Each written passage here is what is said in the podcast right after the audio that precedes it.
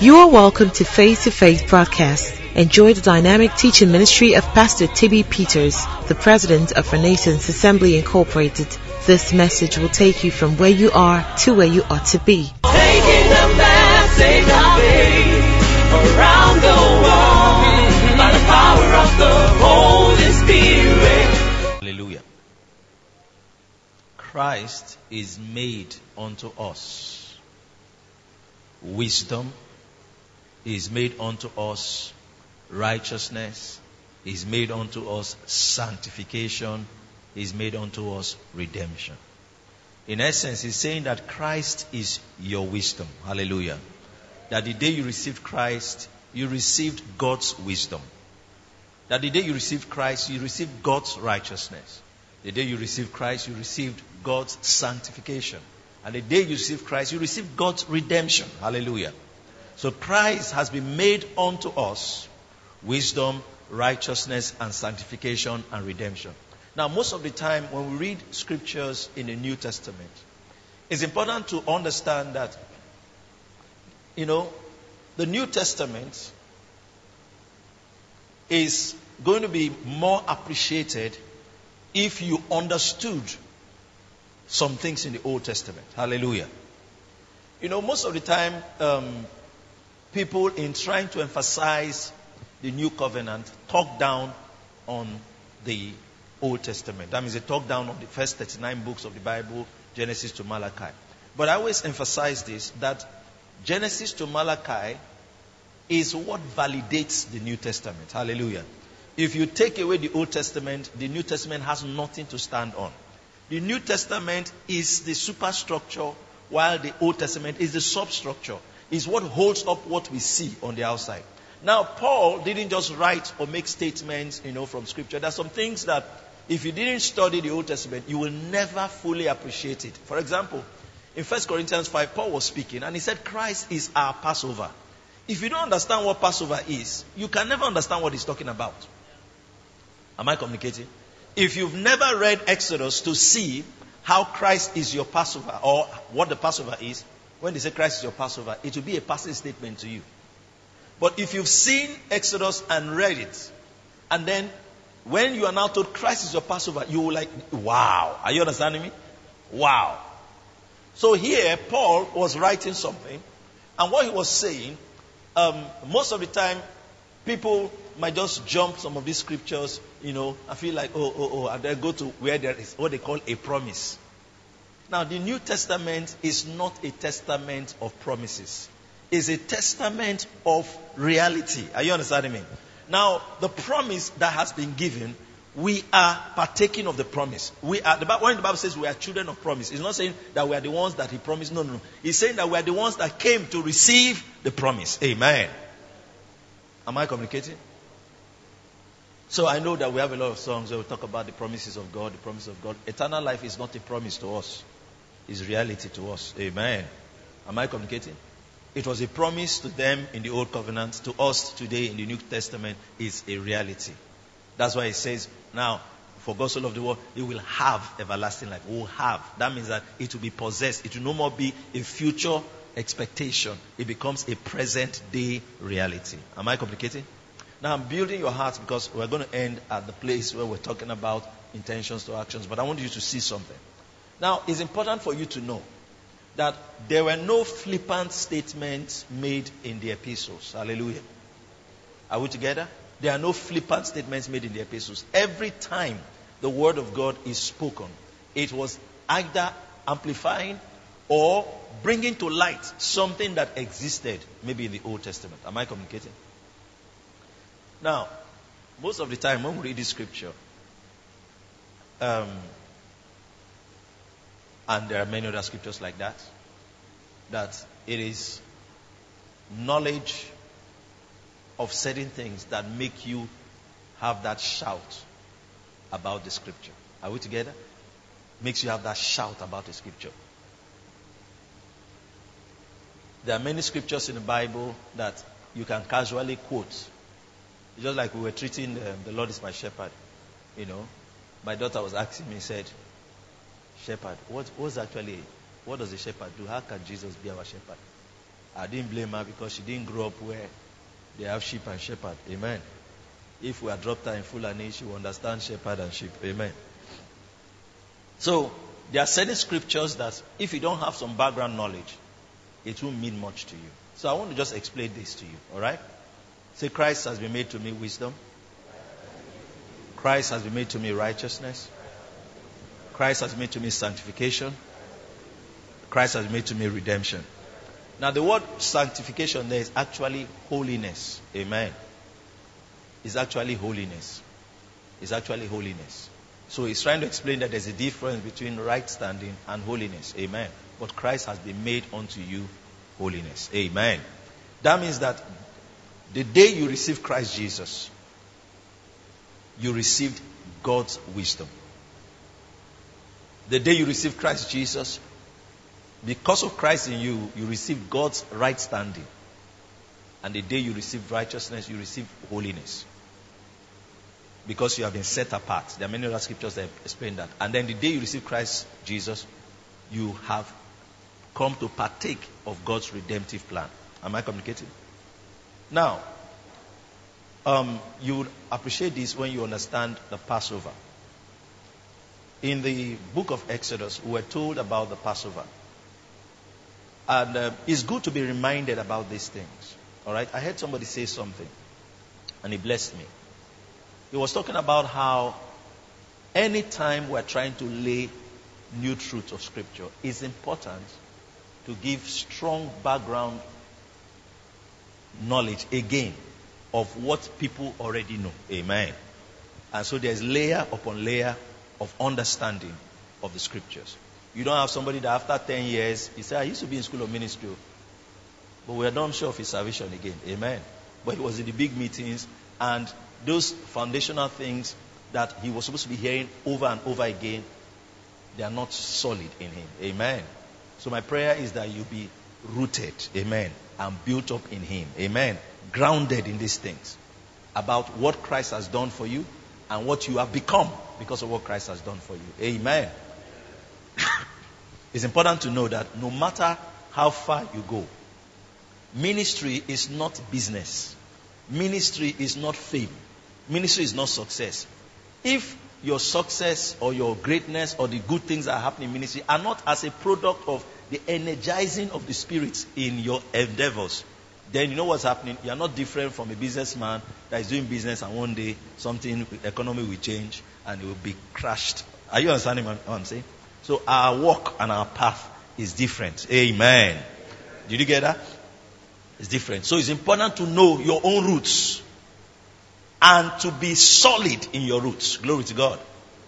All right. So here in the, in the, in the you know, of course you know that I, I mentioned this. Okay, not in this meeting about how everything you see in the Old Testament, some of the things in the Old Testament, the Old Testament, one of the reasons why it's a prophet, the Bible is a prophetic book, is that all your future experiences, did you, I said future, future, say future.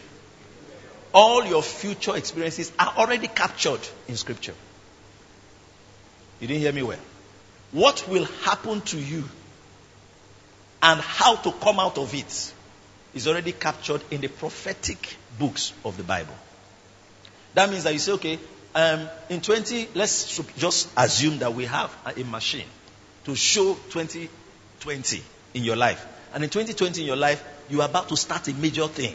And that you want to start, um, this and this and this will be required. There's a scripture in the Bible, amen, that already has captured that experience you will have. Every human experience that anybody will ever have, there's a type of it that has been captured in Scripture. Amen. Am I communicating? Now, what the Holy Spirit helps you do is to see the experience before you need it. Amen. So that means you've gotten the answer. That's why if you don't go through all these redemptive truths over and over again, you know what will happen? First, you will not, you know, righteousness is very important. You will not have the confidence to understand, to appropriate what has already been captured in Scripture for you. Am I communicating? Those prayers Paul will pray, say, let the eyes of understanding be enlightened. You pray those prayers over and over again. You'll be reading the book of Haggai. inside the book of Haggai, you will see how to start two services. Are you understanding what I'm saying? Are you listening to me? You'll be reading the book of, uh, of Nehemiah. In the book of Nehemiah, you will see how to start the book, how to write the book.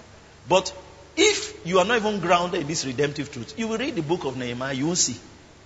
No, you won't see. You won't see. You will come up with principles. Coming up with principles is different from seeing. Amen. Coming up with principles is a good thing, but it's different from seeing. An unbeliever can read the Bible and come up with principles. Are you understanding me? We don't read the Bible and just come up with principles. We read the Bible and we see. We see. Glory to God. Because the author of the Bible is at work in us. Amen. Are we together? Is at work in us. All right? Now, in, uh, in the scriptures, to make you understand that God has already finished the work, as the Bible says, from the foundations of the world. He now rolls out the program of what will happen in the various dispensations. All right? Then he says, Look, what I told the children of Israel to do, that's why you look at everything God told the children of Israel to do. It is true that Israel is the time clock of, of, of, of, of, of, this, of, of, of the world. Are you understanding me? Yeah. So, whatever he told them to do, when you look into it, you will see what the church is supposed to do inside. Amen. That's why the seven feast that God instructed the children of Israel to embark on is the time line, or should I say, the story of where redemption starts and how it will end, and how the world and everything God is doing will round up. Amen. It is already locked in that feast that He told the Jews to participate in. Am I communicating? Now, it's from there we're coming here. This is where we're coming to. Don't forget. Now, you find that he instructed them that they should start with Passover. In the Jewish calendar, it starts with the month of Abib, which is like our April, March, April. That's when their own year starts. He says, now you must start with the Passover. Everything begins with the Passover. If you actually see, that's why even the calendar of this world starts with BC. Are you understanding me? BC and AD. Are you understanding me?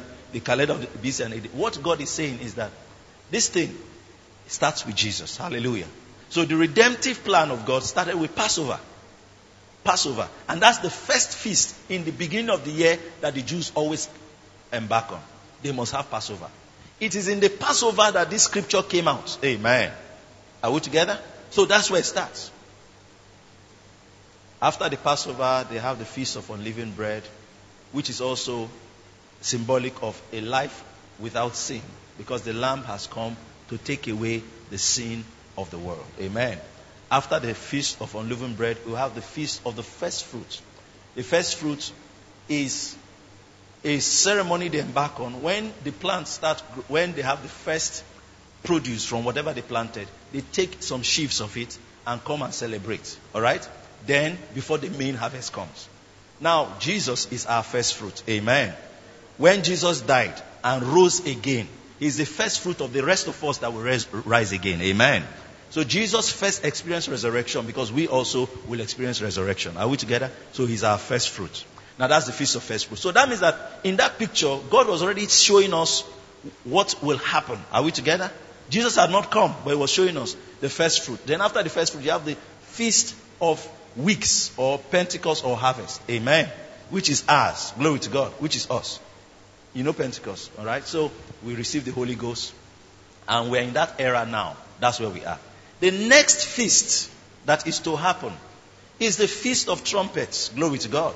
That's the next feast. That's the next major thing that is to happen. The next major thing that is to happen in this earth is that Jesus will come and blow the trumpet, amen, with the voice of an archangel, and we that are alive and remain will be caught up to be with the Lord in the air. Amen. Okay? After that, then he's coming for Israel. Amen. The day of atonement. And then finally, the feast of tabernacles. So you can already see where we are. Glory to God. Are we together? Now, but let me show you what he's saying. During the Passover feast, when they are celebrating the Passover feast,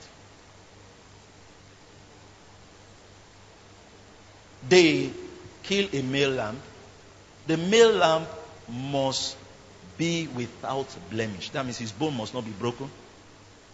He cannot have any kind of disease.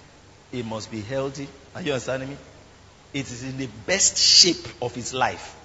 If not, it will be rejected. Now, Jesus is the lamb that God presented to the world. Amen. He was in the best shape of his life. Amen. He was in the prime of his youth. Amen. Am I communicating? And none of his bones were broken. Amen. Am I communicating?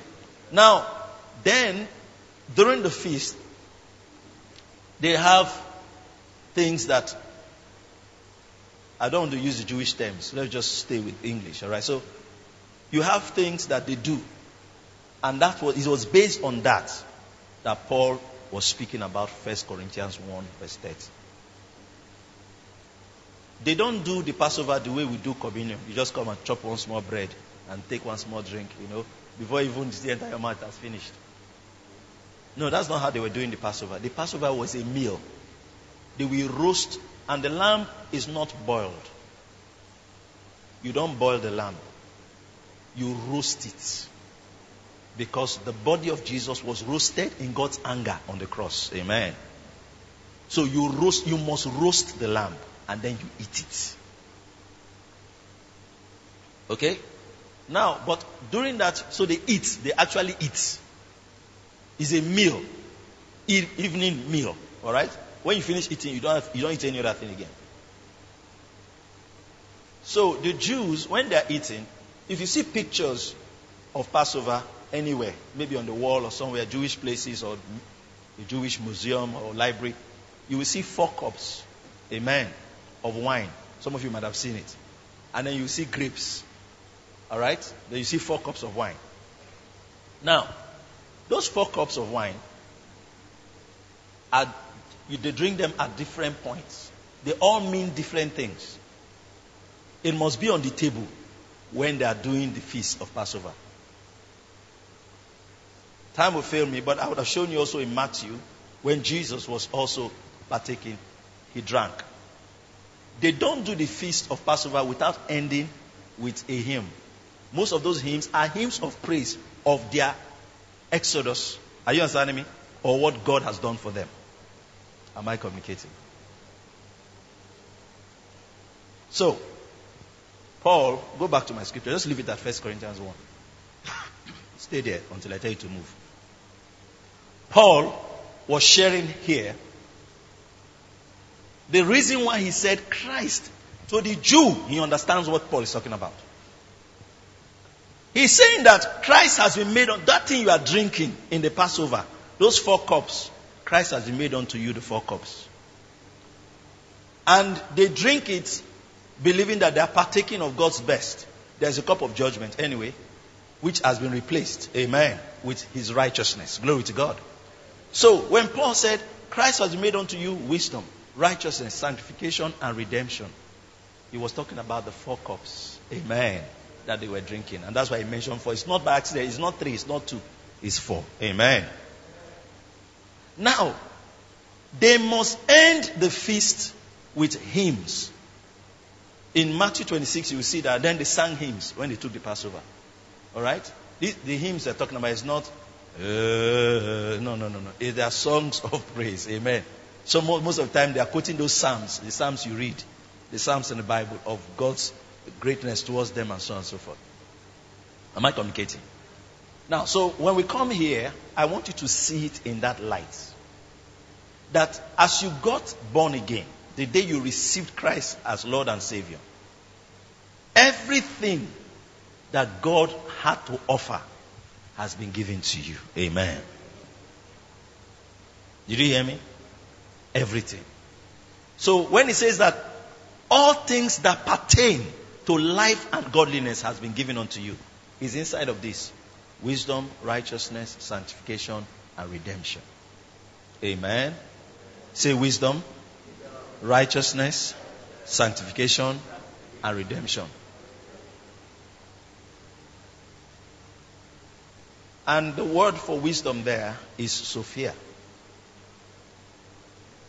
And yet there are other words for wisdom in the Bible. But this is the one that God has given to you. It is what you do with Sophia that will demand, determine whether it will become synesis or phronesis. Are you listening to me? Okay? So, why did I come here? I came here for a reason. Before we start talking about, you can be taught how to move intentions to actions by a business school. Amen. You can be taught that in a business school. But we're not looking at it in the light of mental things alone. We're looking at it from the point of men that are spiritual and from the realm of the spirit, we're moving things to happen. Are we together? Okay? And I'm saying to you that you cannot function that way without first recognizing what Christ has done for you. Amen. And who you are in Christ. Am I communicating? Very important. So say with me Christ has made unto me wisdom. Christ has made unto me righteousness. Christ has made unto me sanctification. Christ has made unto me redemption.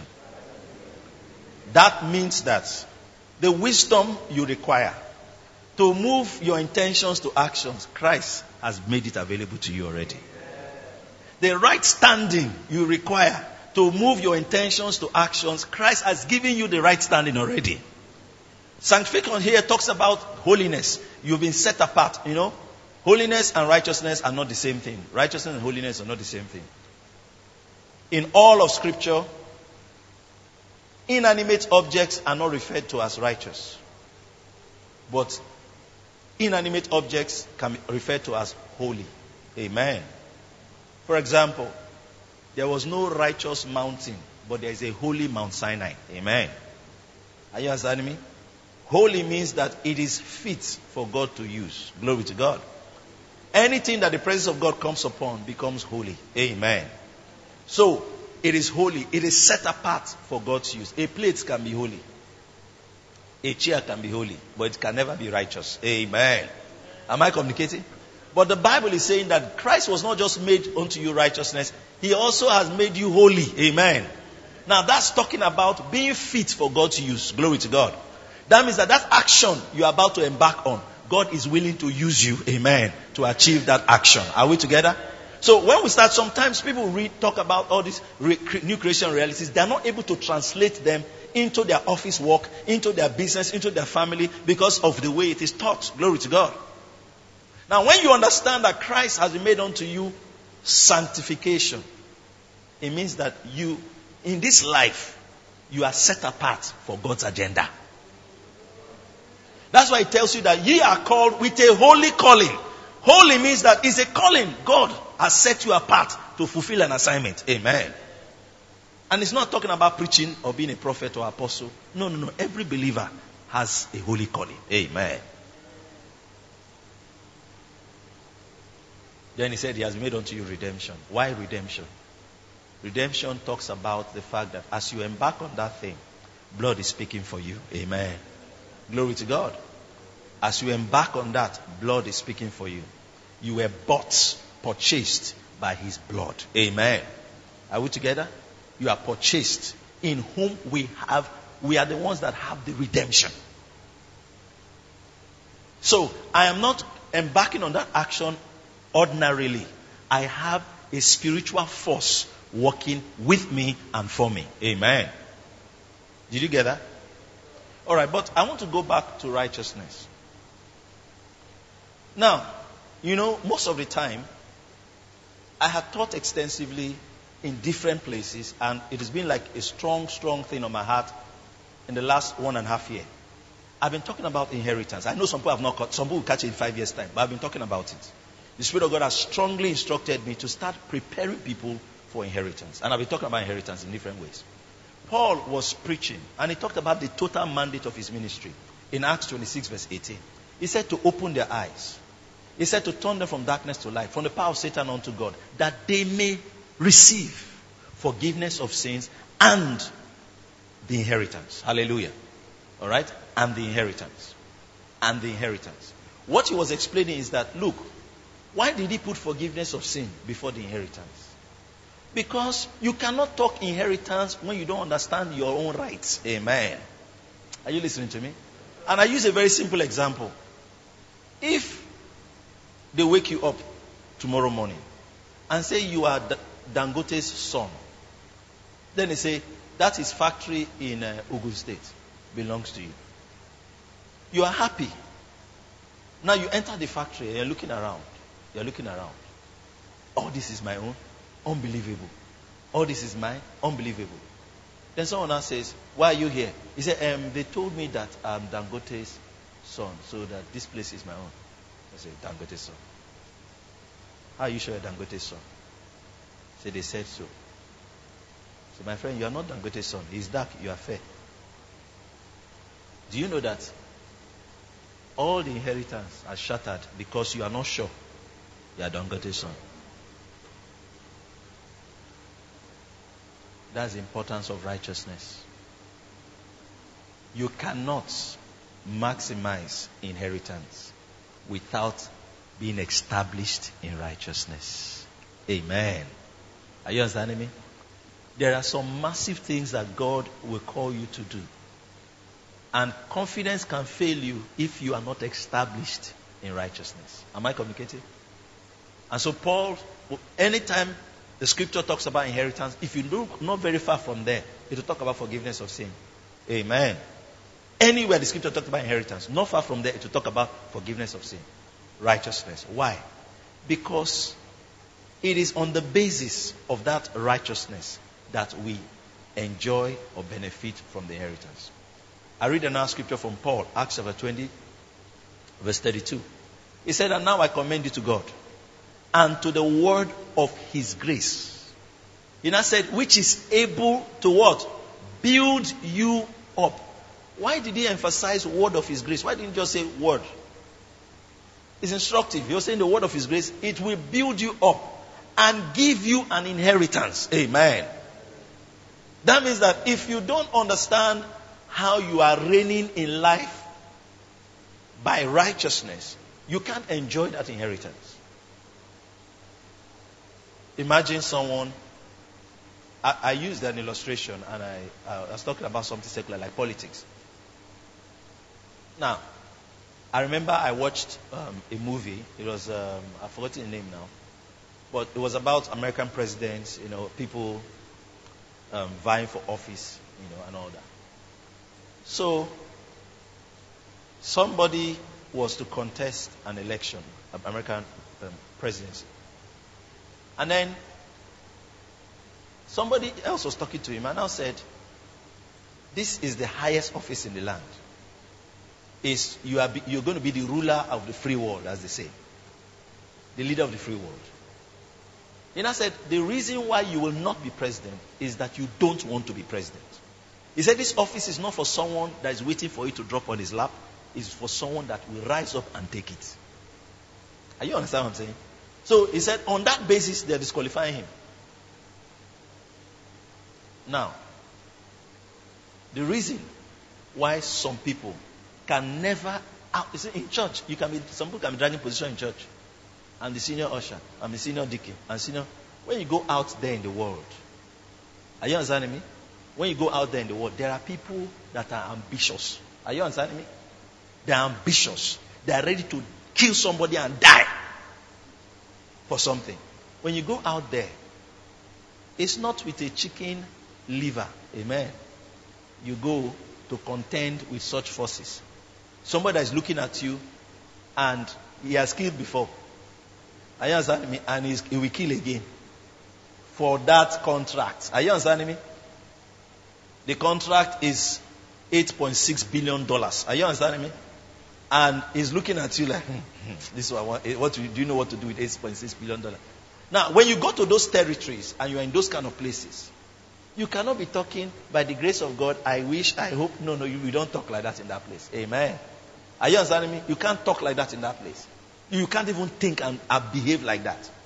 Now, what makes you have confidence when you're in that place? Because everybody that is there has something that is holding him.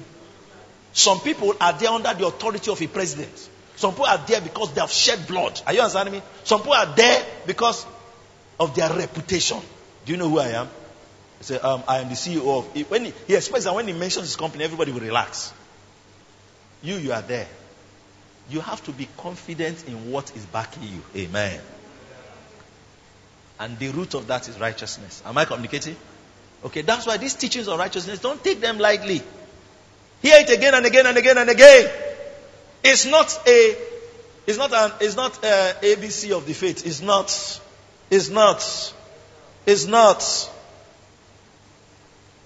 It is something that will ever, always be needed. Amen.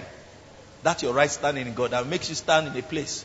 Now, do you know what right standing is? Do you know what right standing is? There's a statement Elijah made, and Elijah made it more than once.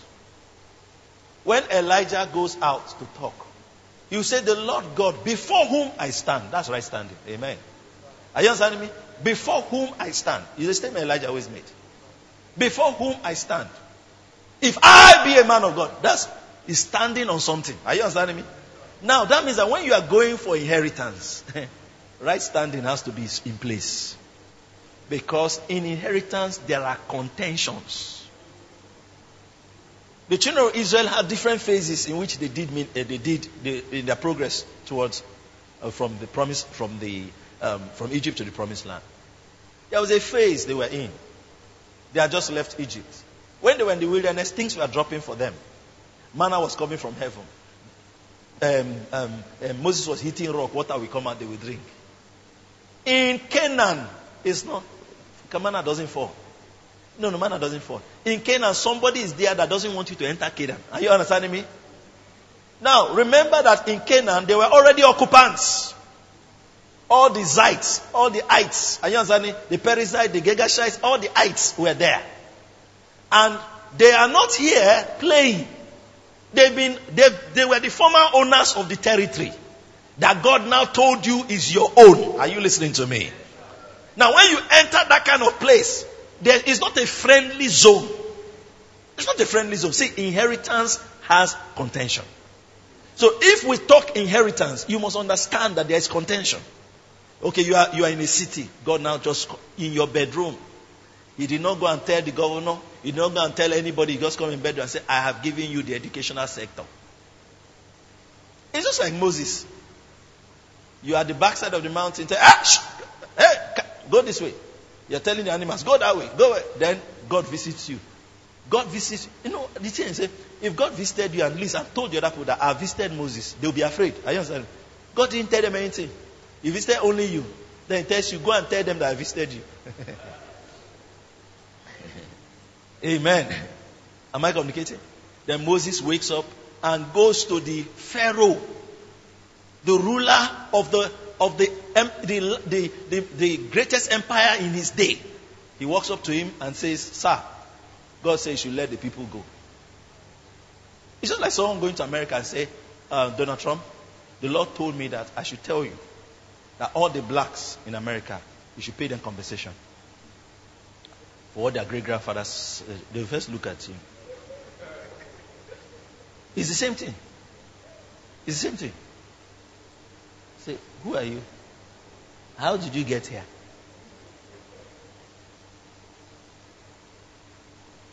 That's what the kind of work Moses went to do. He had to be confident in who sent him.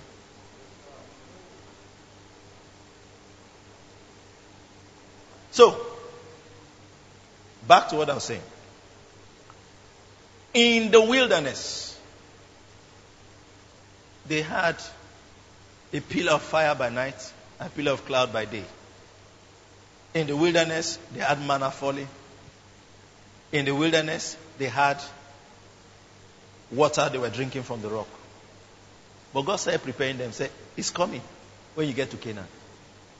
When they entered Canaan, manna is not falling again. They have to plant. Amen. They have to sow and reap. Are you getting the picture?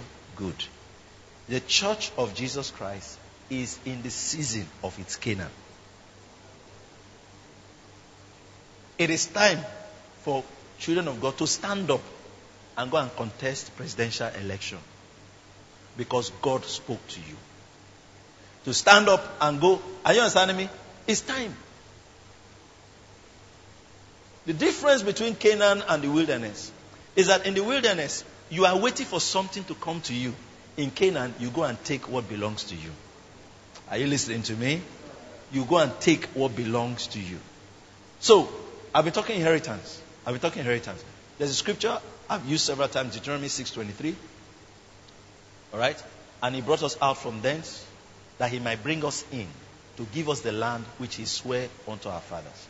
And he brought us out from thence that he might bring us in to give us the land which he sware unto our fathers. So we've been brought out. And for many years, the teachings in the church are about what we have been brought out of. We have been brought out of sin. We have brought out of. But now we're teaching you what you have been brought into. Amen. Are we together? This is what you've been brought into. You've been brought into an inheritance. So, you cannot do this without having big thinking. We talk about betting institutions. Stop thinking about just having, say, eh, I just want to start eh, a small shop, you know, just to keep body and soul together. Stop talking body and soul talk. This is more than body and soul.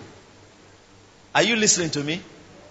Say, I'm just, well, I just in one corner, just starting one small thing, just, you know, let me not die. Inheritance, you have gone beyond survival mentality. In inheritance, you have gone beyond, and I'm challenging pastors here.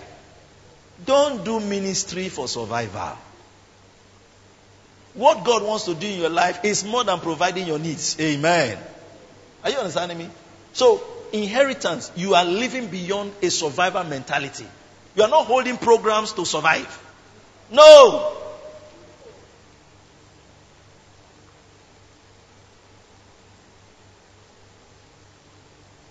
And if we don't keep talking like this, some of those things will never happen. Glory to God. Some of those things will never happen. So you start thinking that way. And you find out that it's people the, as we say it, the lesser is in the greater. That means that as you are living for a higher purpose, the lesser things are inside that greater purpose. Your lesser concerns will be taken care of in the higher purpose of God. Amen. Are you listening to me? But if you are pursuing those petty things,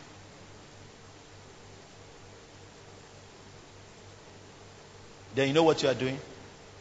According to Galatians you are frustrating the grace of God. Amen. Paul said, I do not frustrate the grace of God. You know what it means to frustrate God? The grace of God is looking for expression. You are bottling it. Looking for expression. You are bottling it. Your small thinking will not allow grace have full expression. The grace of God at work in you can bet a company with 500 employees, but you will not allow small thinking move you. Amen. Am I communicating? So you are frustrating the grace of God. And I pray that no one here under the sound of my voice will frustrate the grace of God. In the year 2018, you will not frustrate the grace of God. Rather, you will maximize the grace of God. Amen. One of the ways you frustrate the grace of God is that you keep, you know, having excuses. Why is this not? It is because, it is because, it's because, it's because. Excuses upon excuses. This year, actually wanted to do something, but you know, with the way the economy is, we just decided to pipe down. Please don't pipe down. Pipe up. Don't pipe down. See, a project does not begin with money. No, it doesn't begin with money. A project does not begin with money. God did not start this world with money. So, Angel, how much do we have there? Should we start Project X? And just say, ah, man, things are rough this period. Though. Let's wait a bit. No. It started by what? Speaking words. You want to start the project, start talking it. The real beginning of the project is to say it. I will do this this year. Not money and stop thinking money. Money will meet you on your way. Amen.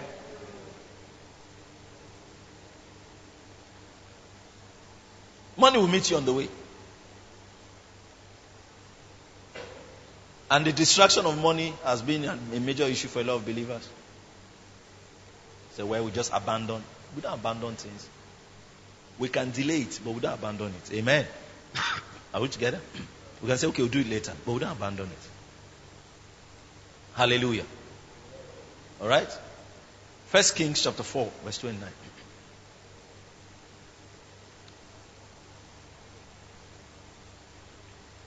Twenty-nine.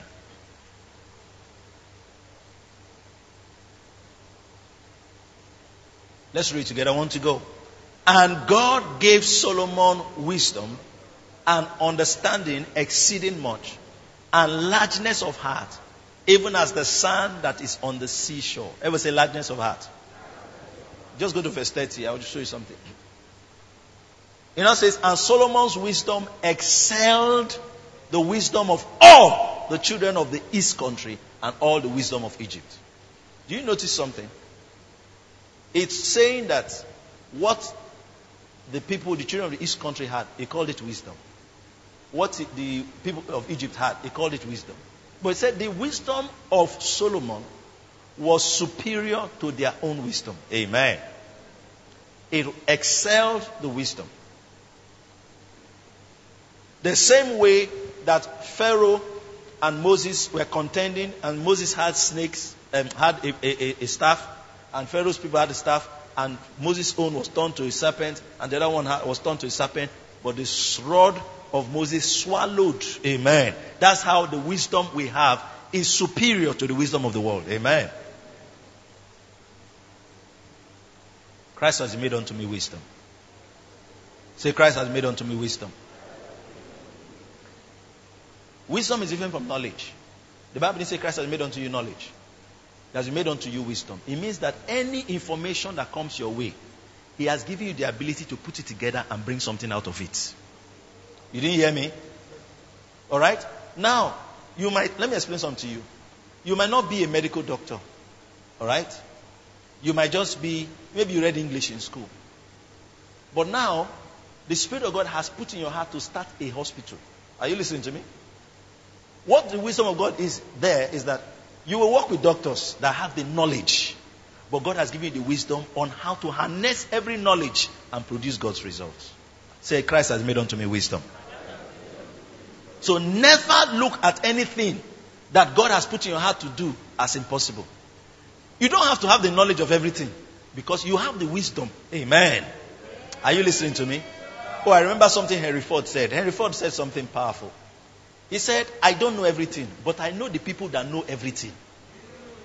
He said, So I have all manner of people working for me. Are you understanding me? So I don't know. All my job is to gather the people that know the things. So I, that means that the wisdom I have is to harness the knowledge around me. Glory to God. Christ has made unto me wisdom. Now you begin to appreciate the scripture. Are we together? Now, the wisdom is that, let me not define that. Let's just leave it. But what has happened, you know, is that because of Christ's wisdom that is within you, there's nothing, no project, no endeavor you are working on that you cannot interpret how it should go. Amen.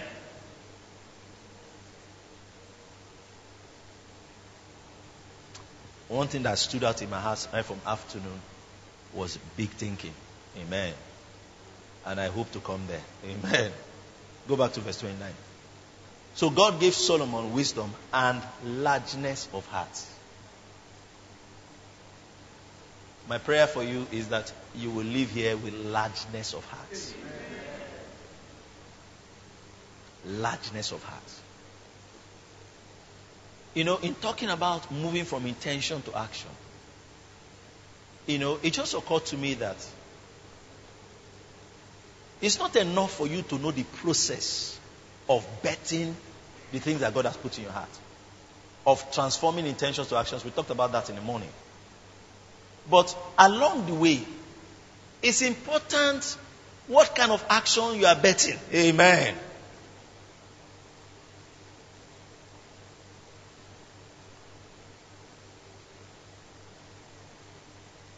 The days of small thinking are over. You didn't hear me?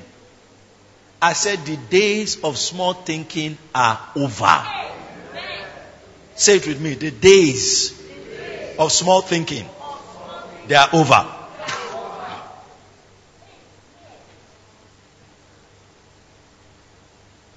I read a statement in the morning. And I said, the statement says that the smallest deed is better than the grandest intention. You can say, ah, I just think I'm, I'm, I'm, I'm, and no action is taken. But listen, you will not have small actions, micro, you know, mediocre. You say, oh, what are you doing? Say, well, well, you know, I, I won't believe that most of you here don't talk like that anymore. Amen. I'm just patching my life somewhere. There's nothing to patch in this life that God gave you. Did you hear me? There's nothing to patch in this life that God gave you.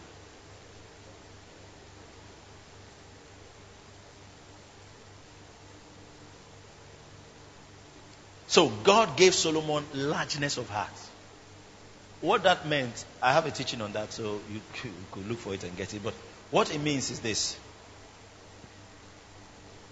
everything God conceived to do, Solomon said, I agree. There's no one that God wanted to do. Someone say, ah, that's too much now. That means that God could fellowship with Solomon at that level. Are we together? You know the story about Solomon? How that other kings will come to Solomon's country or come to Israel and they are amazed at what they see. The Bible told us about the Queen of Sheba that she came Candace. She came. And when she arrived, she said, What I saw is more than what I heard about you. And I'm declaring that when there's largeness of heart at work in you, what people heard, when they come, they will see more than what they heard. There are two things. One, when the scripture says, Arise, shine, for your light is come, you go further down the scripture, it now says that Gentiles shall come to your light. Now, as you are here and you're hearing God's word, light will come to your heart. That light that has come, the Bible says Gentiles, that means that God will cause people that are not related to you to gravitate towards that light to help you achieve it. Are we together? But now, while you are in the process of achieving what the light that has come, because you have arisen, amen. You know, you say, Your light has come, arise. So, because of your light, you have stood up, you're acting on your light. You are acting on what the revelation that came to you or the intention that came to your heart. So, you're acting on it. Now, there's another level. There are two groups of comings, two sets of comings. The first set are the Gentiles coming. The original plan of God is for your colleagues to come, the kings. Amen. I hope you know you're a king. Christ has made unto us, he said, he has made unto us kings and priests who have been washed in his own blood. I'm quoting Revelations 1, 5, and 6. Who have been washed in his own blood and had made us kings and priests. Now, God's ultimate desire for us is not just to operate as priests, but to enter our kingly role. That's inheritance. So, now, when Gentiles come to your lights, don't stop there. Say, wow, praise the Lord. Oh, people have been sending me texts. People have been telling me it's a wonderful thing I'm doing. That's Gentiles. People I don't even know. Oh, I was talking about, I posted this thing I'm doing on Facebook. Everybody's liking it. That's Gentiles. Now, the Bible says, and kings to the brightness. kings to the brightness, not of your light, oh, of your rising. What does that mean? It means that if you're operating light, you will start rising. Oh. Once you start operating light, you will start rising. And it is when the light has worked for you that kings now say, ah, uh, kings don't just move. They follow results. Amen. So understand that. And some of you are the place where Gentiles are still coming to your light. But get ready for kings to start showing up at the brightness of your rising. what you are doing with that light is so obvious that kings cannot ignore it. Amen. The kings are coming. The kings are coming. The kings are coming. The kings are coming. The kings are coming. The governors are coming. The presidents are coming. The political class, they are coming. They are coming to the brightness of your rising.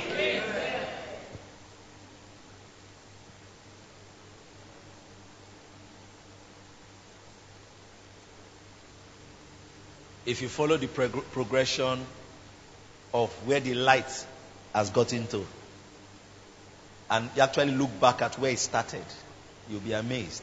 This whole drama started in Isaiah 59, verse 9. In that place, they said, Look, the judgment has not come. That means that thing God wants to do has not happened. Because we're waiting for light. Amen. We're waiting for light. So they were waiting for light. He said, Therefore is judgment far from us, neither doth justice overtake us. We wait for light, but behold obscurity for dark for darkness, but we walk in that um, for, for brightness, but walk in darkness. That means we're waiting for light. Then in chapter 60, verse 1, he said, Hey, arise, shine, for your light you have been waiting for has come. Amen. I pray that the church will understand this. Are we together? All right? He said, Arise, shine. Now, where we got to is that as you start, as you arise with light, Gentiles will come. Amen. Gentiles say, I have a fantastic idea. People will come. They will gather around the idea. But the kings will come when the idea produces results.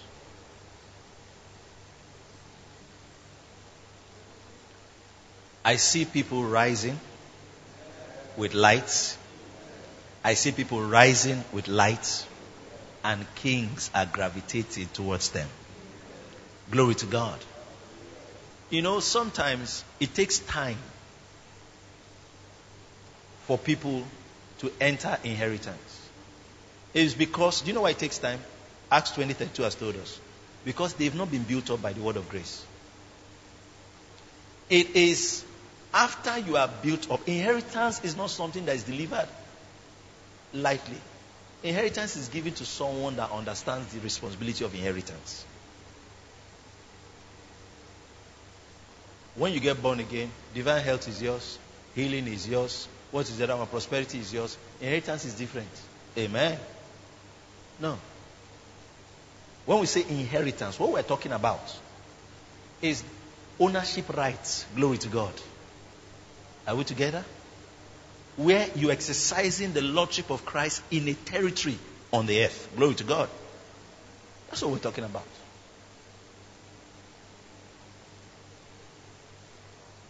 And this year, we will have men and women like never before functioning from within the inheritance. May God put in your heart a desire to bet institutions.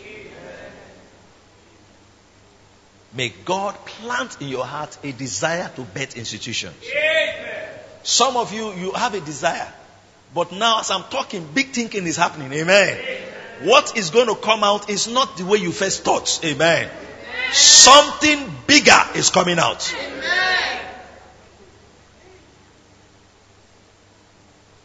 I've said this several times. Several times. The tailor at Rumuokwuta is a tailor. Versace is a tailor. But big thinking is what separates them. Somebody is selling sachet water. Somebody is selling spring water to kings and people in the Arab world for higher amounts of dollars. They're all water sellers. Are you understanding me? Big thinking is what separates them.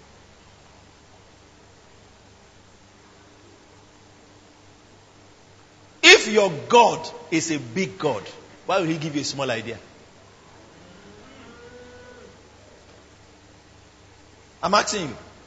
If your God is a big God. You sing those songs, I serve a big, big God. If your God is a big God, why will He give you a small idea? It's not in His nature to give you a small idea. What happened was that when the big idea came into your small mind, it became a small idea. God is able to do exceeding abundantly above all that we ask. The moment our imagination, our thinking can accommodate it, it can be done.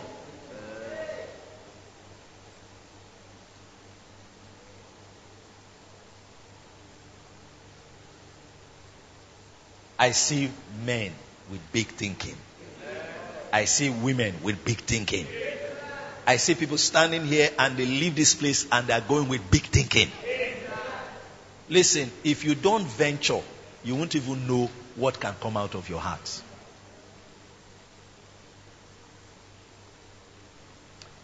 Now, let's just touch this.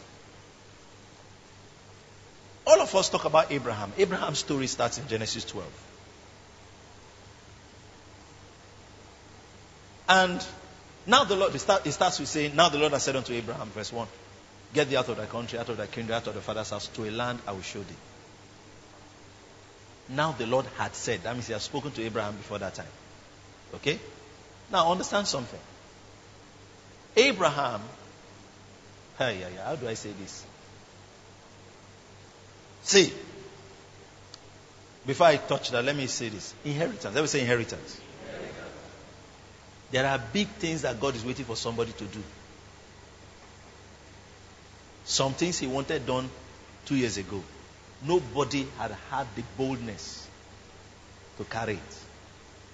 And as you are living here, those are the things that will drop in your heart. Let me make you understand inheritance. Because there are some scriptures maybe I should mention. I'm coming back to Abraham because I want to show you something that happened with Abraham. In Isaiah, the Bible talks about desolate heritages. I believe chapter 49, verse 8. It talks about desolate heritages. Desolate heritages mean that abandoned inheritances. Amen.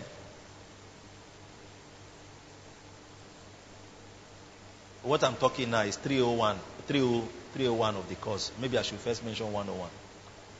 101 is that we have been begotten again unto a lively hope and have received an inheritance which is undefiled, faded not away, reserved in heaven for us. That means that the inheritance does not decay. Amen. It can be abandoned, but it will not lose value. Are you understanding me? Good. So there's an inheritance. That means that there's somebody that God wants to give the southwest too in the realm of the spirit concerning education. Are you understanding me? All right? So there is such an inheritance. Now, the man that God might have called to do it might not have picked up the thing. Maybe he did something, but he didn't do exactly what God wanted to do. Wanted him to do. The inheritance is still hanging. Amen. Until someone enters it. Inheritances can be transferred. Are you hearing me? I went back to one on one because of what I want to say. They can be transferred. They can be transferred. That's why you hear people like, um, what's her name now? Kathryn Kuhlman say something like, This ministry I'm doing, it was like God gave it to a man before. Amen. If you heard her teaching, she said that. She said, This thing was not originally mine. I entered something. Are we together? So inheritances can be transferred. Elijah had an inheritance. All right? He had an inheritance we saw that it was transferred. Elisha carried it. Amen. That was inheritance. That's why they were talking inheritance language. When Elisha said, I want a double portion of your spirit, he was talking inheritance. Are you listening to me? He was talking inheritance. A double portion. He was talking inheritance. And some of you, of course, you know those Old Testament scriptures where they talk about the right of the firstborn. Amen. The right of the firstborn. What's the right of the firstborn? If I have four children, let's just use proof for example. Come. Uh, Pastor Ajayi come. Komene and, uh, and uh, come. Let's suppose I have four children. Let me explain inheritance to you here. I have four children. When I'm sharing inheritance, I will share it in five places. That's the Jewish practice. Five. Let me say five. But how many children do I have? Good. I'll share it in five places. Then I'll give one to him. I'll give one to him. I'll give one. Then I'll give two to the one that has the right of the firstborn. That's double portion. That's what's called double portion. So when Elisha was telling Elijah, I want double portion, he said, I want the firstborn's rights. That's what he was asking for. Amen. That's the actual thing he was asking for. Not that he shall anoint him two times. No. He was saying, I want the right, the one that carried the thing that you carried. Amen. I want the right of the firstborn. And that's what he got. Amen. There were other prophets in the land, but he was the one that carried the right of the firstborn. That right of firstborn still functions today. That in a city, people carry that right. Amen. In a sector, people carry that right. That's inheritance. In the music industry, you look around, no matter what the person produces, he might just come and sing one song, everybody's singing the song. Somebody is working very hard, he doesn't have the right of firstborn. Amen. Are you understanding me? Are we together? So inheritances can be transferred.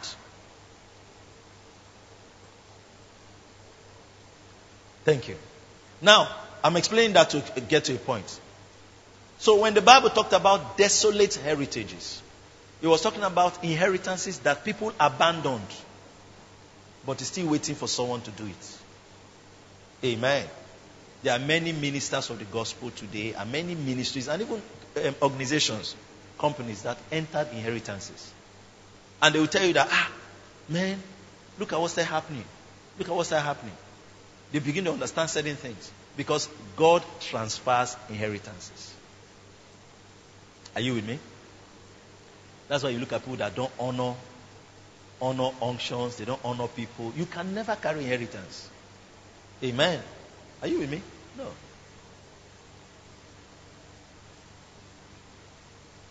Hallelujah. All right. Why did we get there?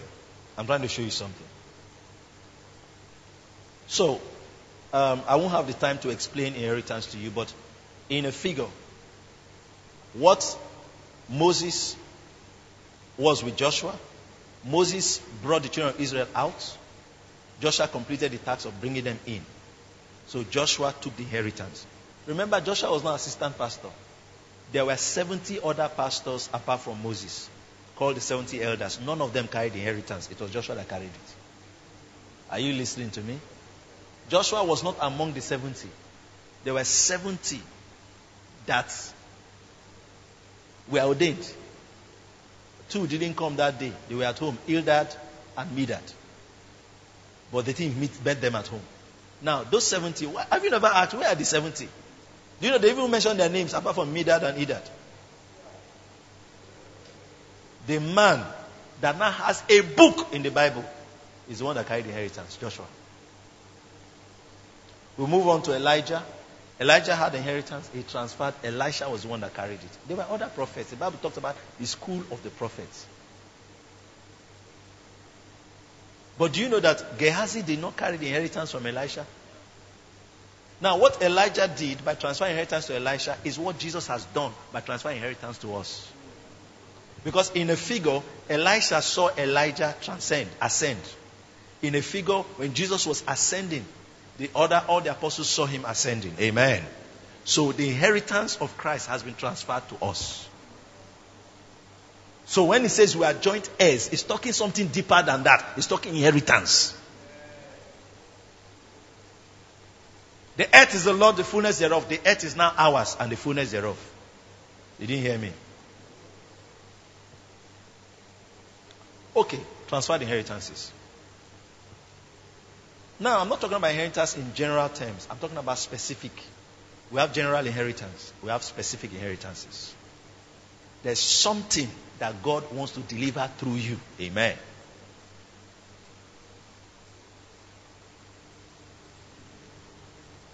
Lift your hand and say big thinking. say again, big thinking. Amen. Now, let me share something that I might never have said to anybody. Some of the things I'm doing is what my father would have done. Are you listening to me? The thing I carry is older than me. Are you understanding me? And that's somebody understand that. But I know. Now, in the realm of the spirit, God also believes in genealogy. He believes in lineage. He does. Man can alter it, try to spoil it, but God believes in it. But let me not go there. Abraham is where I'm going to. That's where I'm going to end today. Amen. Abraham, the story of Abraham did not start with Abraham. It started with Abraham's father, Terah. It seemed like Terah was the real man God wanted to raise a new nation with. But it didn't seem to work out. So Abraham carried the inheritance from there. How do we know? Let's go to Genesis 11.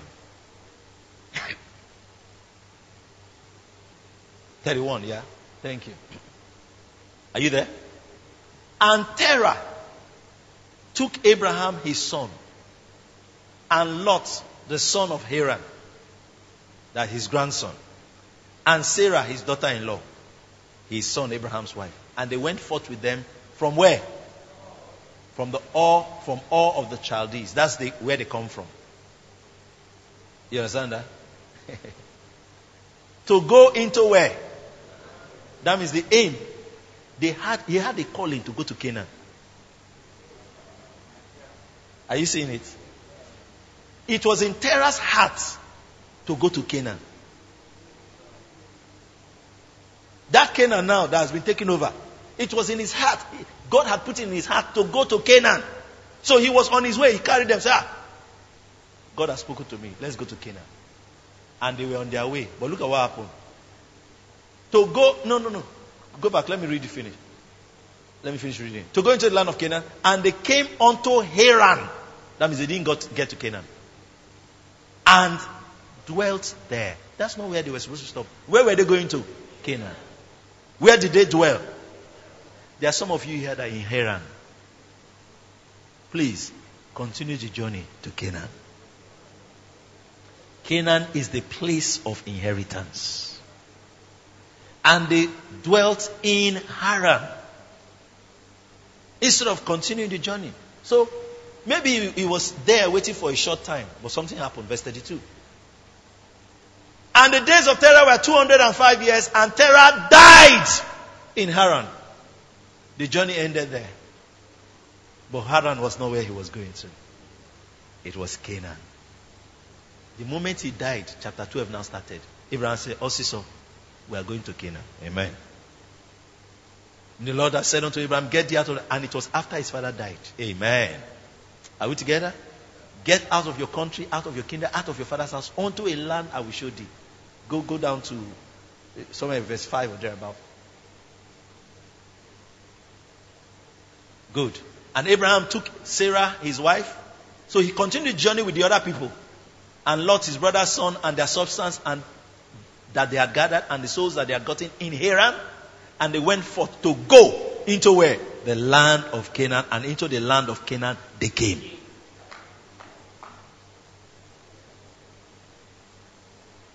Are you seeing that? So Abraham had an inheritance. Amen. Transferred, so to speak.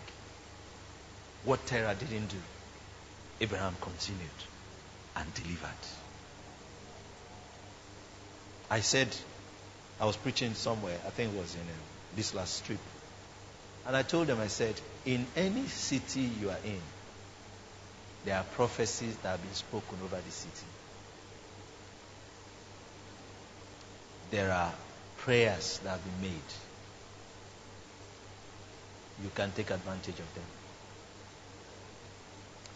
Kenneth E. Hagin, they have Rhema Bible Training Center a place called Broken Arrow Tulsa, Oklahoma. And um, Hagin said when they brought him to the vacant land at that time, years ago, and he entered the place, it signaled in his heart, he had a witness in his heart that this is the place. This is the place. After they've made arrangements to buy the place and all that, one man met so don't you know this place? Say no. You don't know the history of this place? Say no. Ah, There was a man that used to pray here. And one of those days, he said, From this spot will go forth the gospel all over the world. So there was an inheritance waiting for Hagin to enter.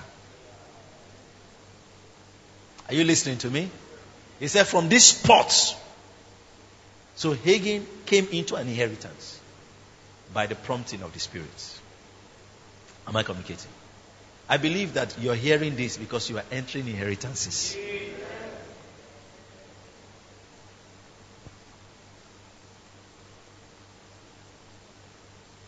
Oh, there's a generation coming.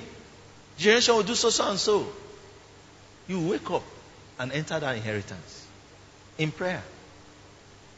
Do you know that Daniel was studying the Bible? Let me use the Bible, book of Jeremiah, books.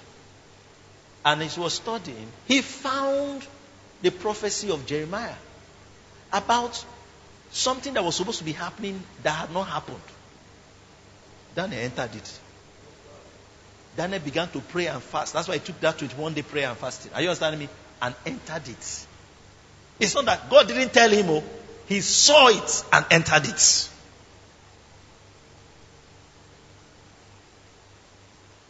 What's Joel Osteen doing, Pastor Joel Osteen, Lakewood Church? His inheritance. Do you know the spiritual thing? There was a physical action. He said when his father died, this guy had only preached once before his father died. Once in his life. Are you hearing me? He's a pastor's son. He had only preached once before his father died. He said his work was camera work. He was just behind the scenes. He was not interested in preaching. He was not interested in preaching. So it's not that they were grooming him to preach. No. What is upon him is inheritance. He was just there. Then his father was no more as strong as he should be. You know, so and so and so. One of the weeks he was in the hospital. The father now called him and said, um, just speak. He said, no, you know I'm not into that. That's the first time he preached. The next time the father had died. Amen. He said when his father died, it was in his heart. He would go to his father's house and carry his father's shoes and put his leggings and wear it. And go and, and stand preaching with it. That's inheritance. Until something happened.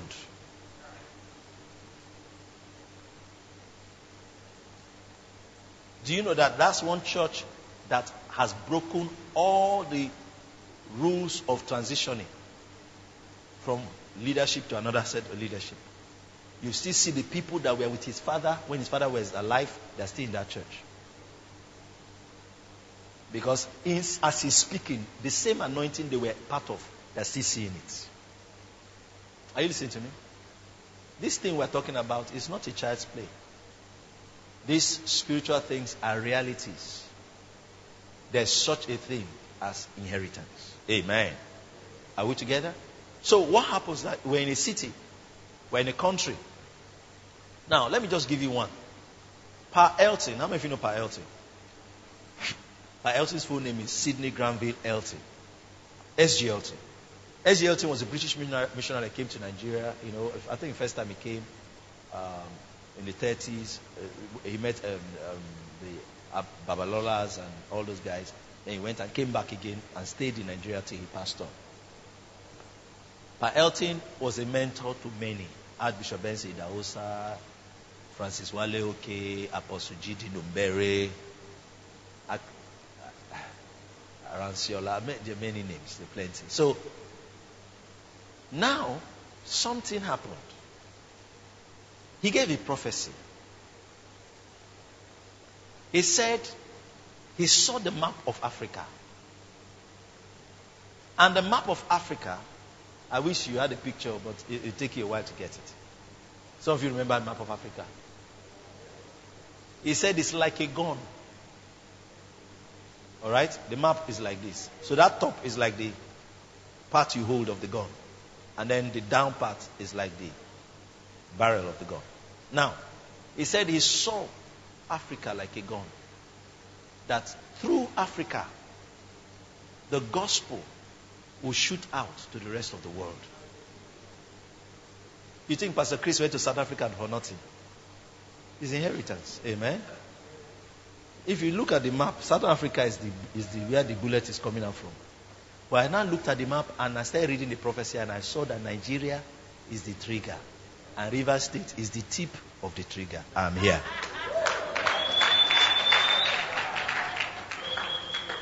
Are you understanding it? So, see, don't do ministry without an inheritance mindset. You will suffer. You will suffer. Amen. I was preaching in, um, I forgot where I was preaching in now, some years ago. And then I told them, I said, Do you know why my state is called River State? That I come from the place where the rivers of God's power flows to the world.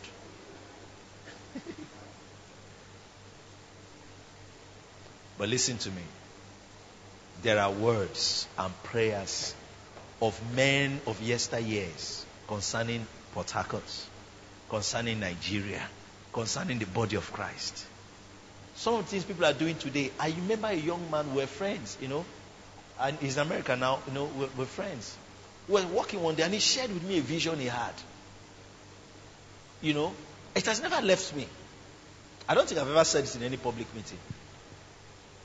When, we sh- when he shared this with me, people were not doing other stand-up comedy or this was like in early he shared this with me maybe in 1995 you know you understand that?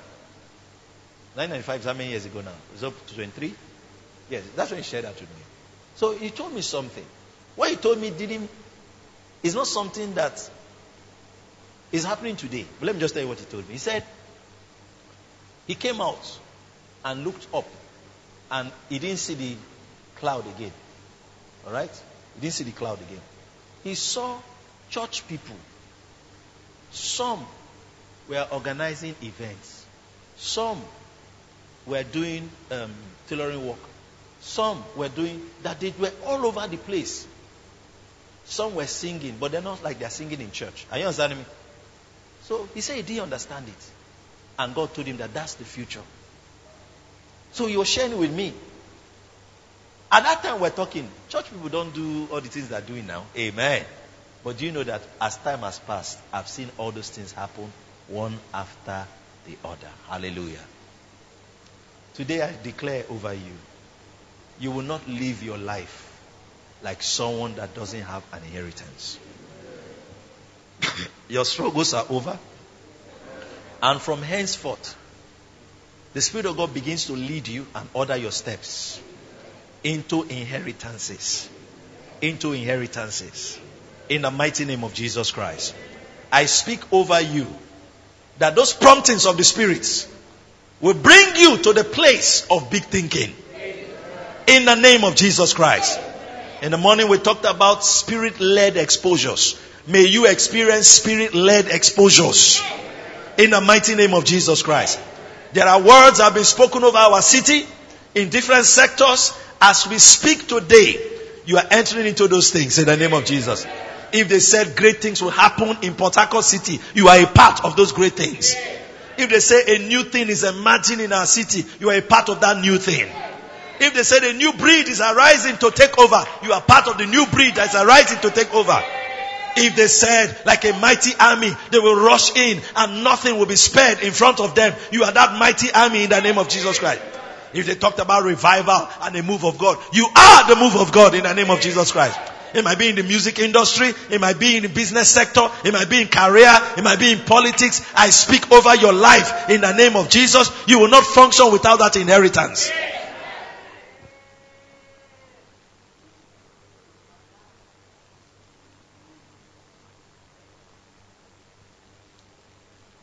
You'll find out that there is a path God is leading you.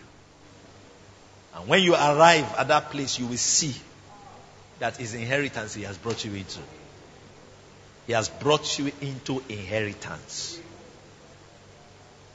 In inheritance, what happens is that all your giftings, everything that God has put in you, is as if it finds full expression. When a man is functioning inheritance, everybody, it looks like everybody, you know, there's like, let me put it this way. It's just like when Kai ya ya ba. Do you know what happened to Jesus Christ? When Jesus was on the Mount of Transfiguration, all right? When God said, This is my beloved Son, hear ye him. That's inheritance. Inheritance is a time where everybody in your sector is commanded to hear you. They might not like you, but they must hear you. It's like there is a force that all attention is in that direction. It's God has put you in a place. That's why the Bible says that. Give honor to those that honor is due. Inheritance is God's honor. Are you understanding me? It's God's honor that I place on somebody's life. Praise God. Say, I receive. Say, I receive. Just pray in tongues for a minute or two. Let's just pray in tongues.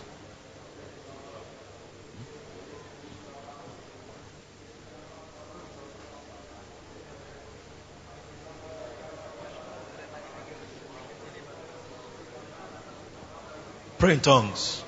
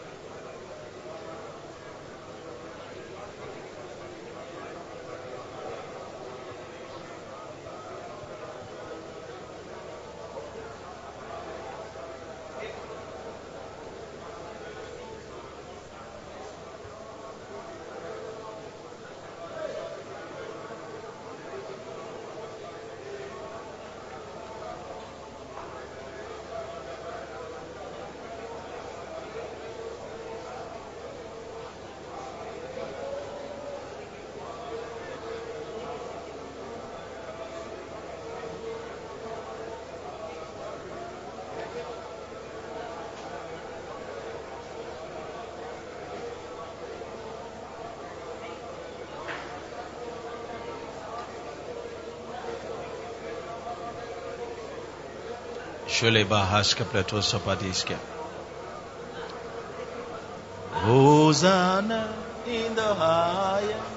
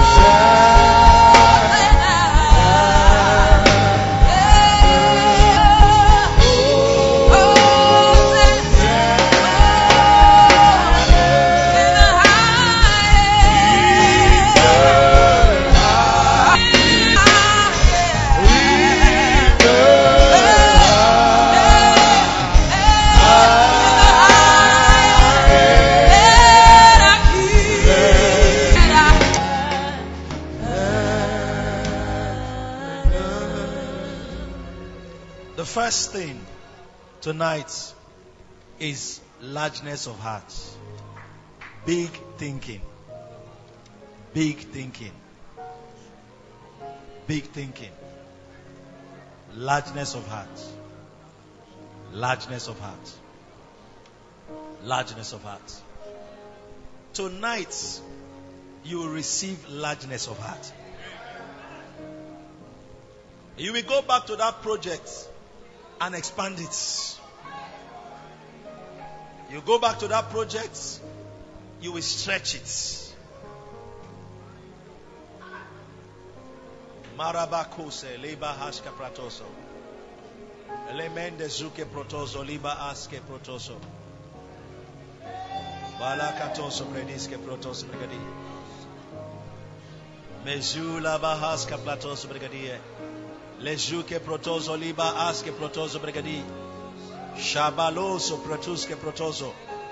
Lepa akata yemende zoprete zelishke.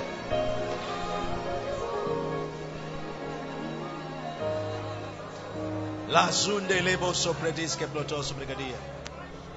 La bakuba leshi protoso brigadia. Baloske protoso brigadia talabase. Leba akato mele sobregadisko protoso brigadia. Jatala mandala baso lebron brigadiske protos brigadi. Bala katos brediske protos brigadia. Je pletoso bredie keteza liba aska platoso. La kato baluske protos brigadie. Zobrezike pata salibaso. La zuke protos brigadia. I see the Spirit of God already touching and moving. As I speak, largeness of heart is already happening.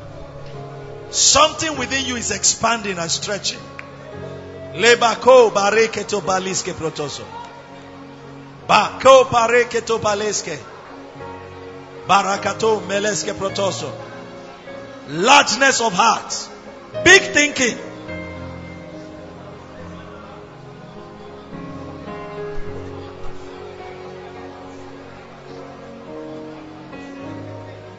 all of a sudden, the seeming impossible has become possible. That difficult project, as I'm speaking, that thing that looked like a mountain, it is getting smaller and smaller. Why? Big thinking is happening. A prophetic surgery is going on in your heart, enlarging it, enlarging it, enlarging it for bigger pictures. Bigger pictures.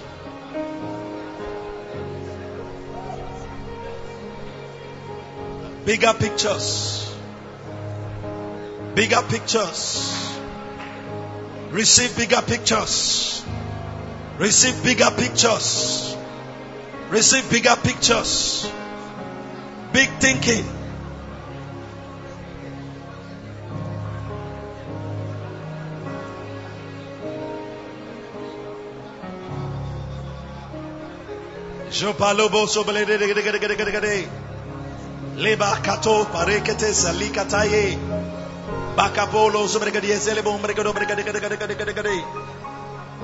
Barakato melebo sobregadie tele ekete saliba ye.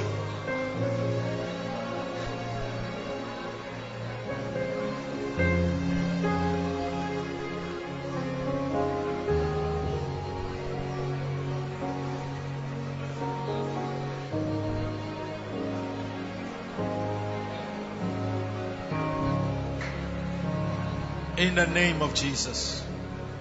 Lift your hands and say with me, I receive largeness of heart. Say now, I receive largeness of heart. From here and henceforth, it is big thinking and nothing else. Celebrate that. Amen.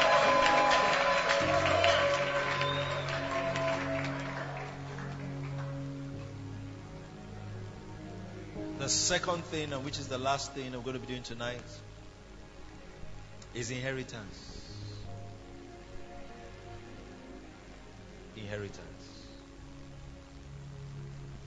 The Bible says, about the desolate heritages. That you will inherit desolate heritages. He will cause you to inherit desolate heritages. He will cause you to inherit the desolate heritages. Glory to God. He will cause you to inherit the desolate heritages. Leave that. Just leave that. Go. You were not even supposed to bring it now. Go. Inherit desolate heritages. That means that there are abandoned spiritual things that people can inherit.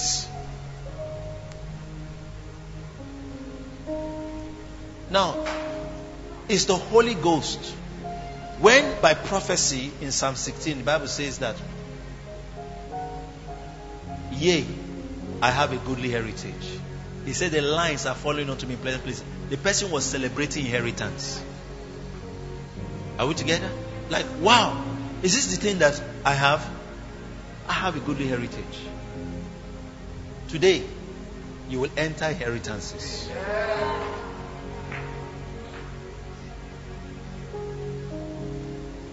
There are certain things that might not even be around what you are doing now. But it's supposed to be done. Hallelujah. Lift your hand and say, My spirit peaks. I receive signals. Let me explain it. Look at me now. Let me explain it. I mentioned it yesterday, I believe, in passing. But let me explain. You know, there are places they call Wi Fi hotspots. You know that? You go there, signal is strong, you know, you can get ahead. There are inheritance hotspots. Are we together? That people enter. It could even come from just relating with certain people. God just arranges it. You went somewhere, you enter somewhere, and then so so thing starts happening with you. There are some associations that are invitations into inheritances. There are some instructions of the Spirit to you that are invitations into inheritances. For many years, Pastor Chris was holding meetings. This to call it unforgettable experience, it was holding 96, 97, 98, 99, and they always used indoor rooms inside the space. If they were in Lagos, indoor sports state um, hall, until God said, "Go out." Port Harcourt 2000 was the first time they had an outdoor program. They entered inheritance. At that time, nobody was holding outdoor meetings again in Nigeria, large outdoor meetings. You know, you know, Bonnke was holding outdoor meetings until the crisis in Kano from 91 up to 99. Nobody's holding those kind of massive crusades. So what Pastor Chris entered was inheritance. Go outdoor. Go outdoor. There are instructions that will come to you. It is inviting you into inheritance. Those invitations, right now, the signal of it is coming to your spirit. Some of you, you go home, you will see things, you will hear things. Understand that it's all about inheritance. It's all about inheritance. It's all about inheritance. All about inheritance. All about inheritance. All about inheritance. There are some people, if you don't meet them, certain things, you see, everything about your life, there are some people that are holding some portions of you with them. Amen. It's when you meet them, they will give you. Amen. Are we together? So there are some associations that are very, very important.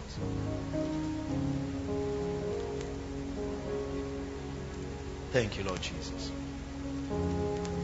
In this second move, what we are receiving is inheritance signals, clarity on inheritance hotspots. Now, let me say something to you. Some of you, instantly, something might not happen today, but the deposit, the thing has happened in your heart. You will live here, and there's what we call the phronesis, where your course of action is altered by the Holy Ghost to do the thing that God wanted you to do. Are you understanding me? Are you understanding me? You will, you will find out that your course of action has been altered. You are doing the thing God wants you to do. You say, I don't even know what made me come out here, side here and stand. That's it. Amen. I don't know what made me come here. I don't know what made me make that phone call. Huh? That's what was happening to you. But it's leading you to inheritance. Amen. It's leading you to inheritance. Lift your hands. Father, I thank you for everyone here today. Let the wind of your spirits carry inheritances. The way the wind carries those pollen grains from one plant to the other. Let the wind of the Spirit carry those inheritances and begin to deposit upon the lives of this one standing here. In the name of the Lord Jesus Christ, I declare hey, hey, hey, this year you will function from an inheritance. You will act like someone that has ownership rights. You will act like someone with the rights of the firstborn. The days of small thinking are over. The lines are fallen to you in pleasant places. What you have is a goodly heritage. Say, I receive.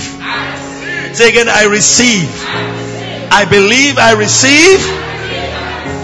Now, one more thing we're going to do. Give yourself space because you are going to jump. Amen. You're going to jump and enter inheritance. Amen. You're going to say in the name of Jesus, I enter into the inheritance ordained for me in this year 2018. Glory to God. And you will function inside that inheritance. Are you ready? Want to go? I will say when I say want to go, you jump and you enter and start celebrating and rejoicing. Are we together? As you are rejoicing, you are rejoicing because you have entered into the inheritance, an inheritance. After today, watch and see what will happen. Are you ready? One, two, go, enter! Thank you, Lord. I enter. I enter. I enter. Inheritance moments have started. Inheritance moments have started. Inheritance moments have started. Inheritance moments have started. Inheritance moments have started. For everyone under the sound of my voice.